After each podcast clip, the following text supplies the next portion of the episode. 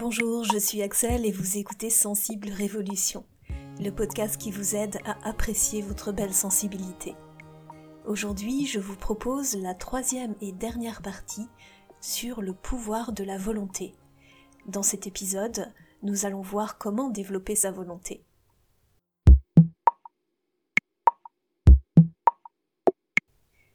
La maîtrise de soi se forge en partie pendant l'enfance plusieurs ingrédients sont utiles à la développer. Un environnement évitant le stress chronique, qui altère les structures cérébrales, permettant à l'enfant de résister aux tentations. Un milieu stimulant intellectuellement, favorisant la concentration, l'acquisition de connaissances, le raisonnement, la réflexion. Un milieu familial qui stimule la tolérance à la frustration, en incitant l'enfant à attendre, en n'acceptant pas systématiquement toutes ses demandes. À l'âge adulte, tout comme les muscles, la maîtrise de soi peut s'accroître avec la pratique selon différentes études.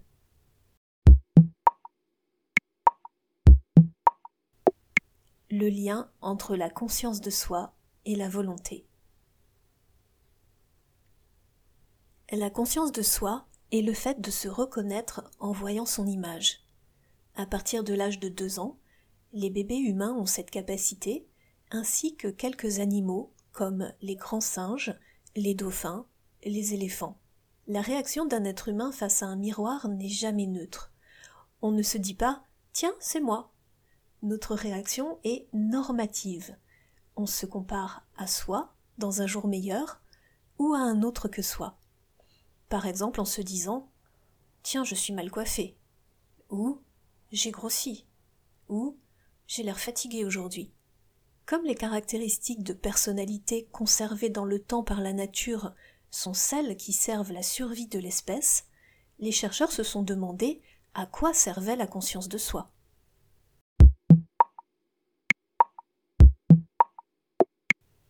La conscience de soi permet la régulation émotionnelle. Le miroir est l'accessoire incontournable utilisé lors des recherches scientifiques sur la conscience de soi. Les chercheurs ont pu déterminer que le fait de se voir dans un miroir permet de rester fidèle à ses valeurs, d'être plus assidu lors d'un travail, de respecter des règles ou de communiquer des nouvelles accablantes sur un ton plus mesuré. Ces expériences se vérifient sur les adultes comme sur les enfants. Lors d'une fête d'Halloween, un psychologue reçoit à son domicile des enfants qui viennent réclamer des bonbons. Il emmène alors un premier groupe dans une pièce remplie de friandises, avec pour consigne de ne prendre qu'un seul bonbon. Sur la table aux friandises, le psychologue a déposé un grand miroir dont la face est tournée contre le mur les enfants n'étant pas surveillés, ils peuvent faire ce qu'ils souhaitent. Ils ne se privent pas de remplir leur poche de bonbons avant de quitter la pièce. Rappelez-vous que la consigne était de ne prendre qu'un seul bonbon. Le psychologue emmène ensuite un deuxième groupe dans la même pièce, mais il a pris soin de tourner le miroir face à eux. Il observe alors les réactions des enfants et réalise que lorsqu'ils peuvent se voir dans le miroir, leur comportement change. Ils résistent plus souvent à la tentation en respectant la consigne de n'emporter qu'un seul bonbon.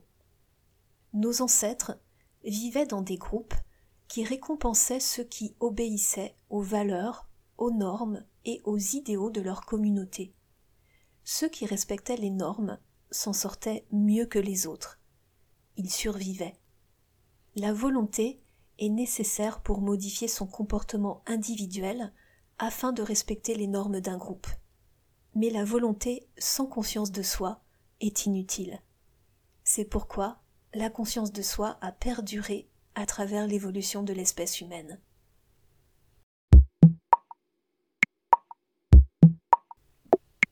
Se fixer un objectif et surveiller son avancement. Les bonnes résolutions restent sans lendemain si elles ne sont pas accompagnées d'un plan concret. Aussi, deux paramètres qui aboutissent à la maîtrise de soi consistent à se fixer un objectif et à se surveiller. Stephen King, que vous connaissez probablement, est un écrivain qui a publié à ce jour plus de 60 ouvrages. Il écrit tous les jours, même à Noël, le jour de la fête nationale et le jour de son anniversaire. La plupart des écrivains prolifiques fonctionnent de la même manière, avec discipline et régularité. Certains d'entre eux notent dans un journal le nombre de mots ou de pages écrites chaque jour, de manière à s'auto-réguler en cas de baisse de productivité. La quantification de soi. Cette autorégulation que font certains écrivains s'appelle la quantification de soi. Elle se développe aujourd'hui grâce aux smartphones, gadgets ou autres applications web qui nous permettent de mesurer à peu près tout ce que nous faisons. Le nombre de pas effectués dans la journée, le nombre de verres d'eau ou de calories consommées, la quantité de temps passé sur les réseaux sociaux, les distances et dénivelés parcourus en marche ou en course à pied, l'état des dépenses et revenus, etc.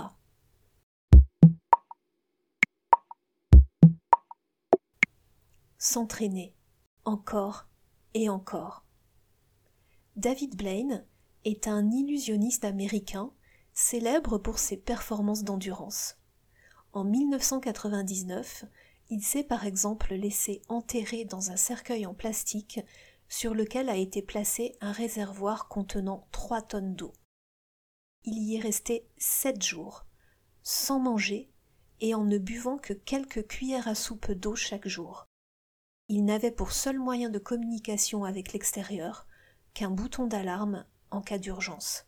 Il explique que lorsqu'il se lance dans un projet à long terme, il a tendance à avoir une sorte de TOC, trouble obsessionnel compulsif, en se fixant des objectifs bizarres. Par exemple, s'il court dans Central Park, sur la piste cyclable, il s'oblige à poser le pied sur les pictogrammes pour cyclistes. Bien sûr, il ne croit pas sérieusement que poser le pied bien au centre de chaque pictogramme lui fera remporter son projet. Mais il pense que quand on prend l'habitude de se fixer de petits objectifs, que l'on réussit à chaque fois, le cerveau apprend à devenir capable d'exploits qui seraient normalement hors de sa portée. Il s'agit en fait d'augmenter son assurance et sa confiance en soi pour aller plus loin que l'objectif que l'on s'est fixé. Pour David Blaine, la discipline est une question de répétition et d'entraînement.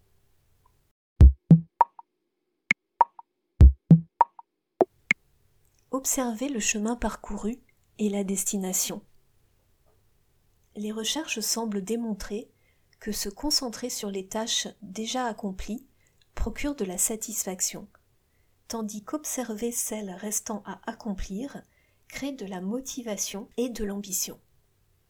Il faudrait donc un juste équilibre entre ces deux actions pour mener à bien des projets dans la joie.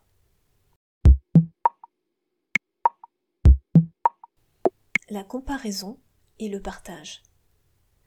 Dans mon article sur la puissance des habitudes, épisode 10 du podcast, j'expliquais que l'engagement social peut aider à tenir une nouvelle habitude. Se lançant un nouveau défi et en en parlant autour de soi, on a plus de chances de le réaliser. Car ce que l'on divulgue aux autres a plus d'impact que ce que l'on garde pour soi. On se trouve facilement de bonnes raisons d'avoir échoué lorsque l'on fait un écart dans l'atteinte d'un but que l'on s'est fixé. Mais il est plus difficile de faire accepter cette excuse à tout son réseau social. Pour cette raison, les outils numériques qui permettent de se comparer aux autres sont très utiles pour développer la motivation.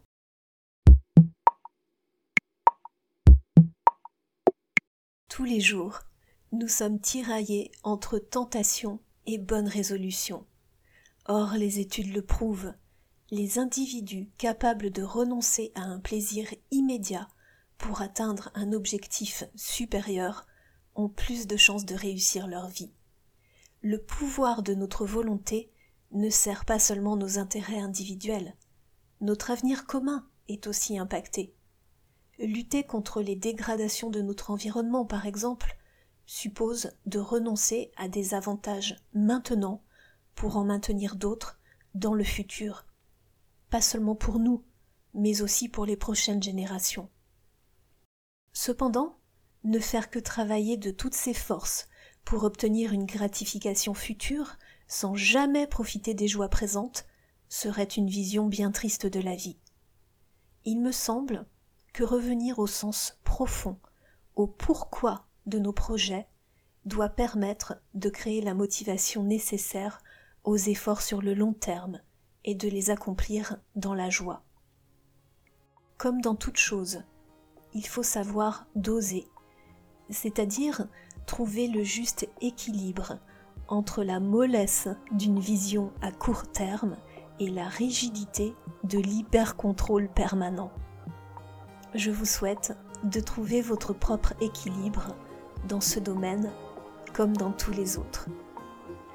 Je vous rappelle que si Sensible Révolution vous aide, vous motive, vous soutient, vous émeut d'une quelconque façon, alors vous pouvez le soutenir, soit en me faisant un don via le lien PayPal disponible dans les notes de cet épisode, ou bien en me mettant un commentaire 5 étoiles sur Apple Podcast. Je vous remercie pour votre soutien et je vous dis à très bientôt pour un nouvel épisode du podcast. Portez-vous bien.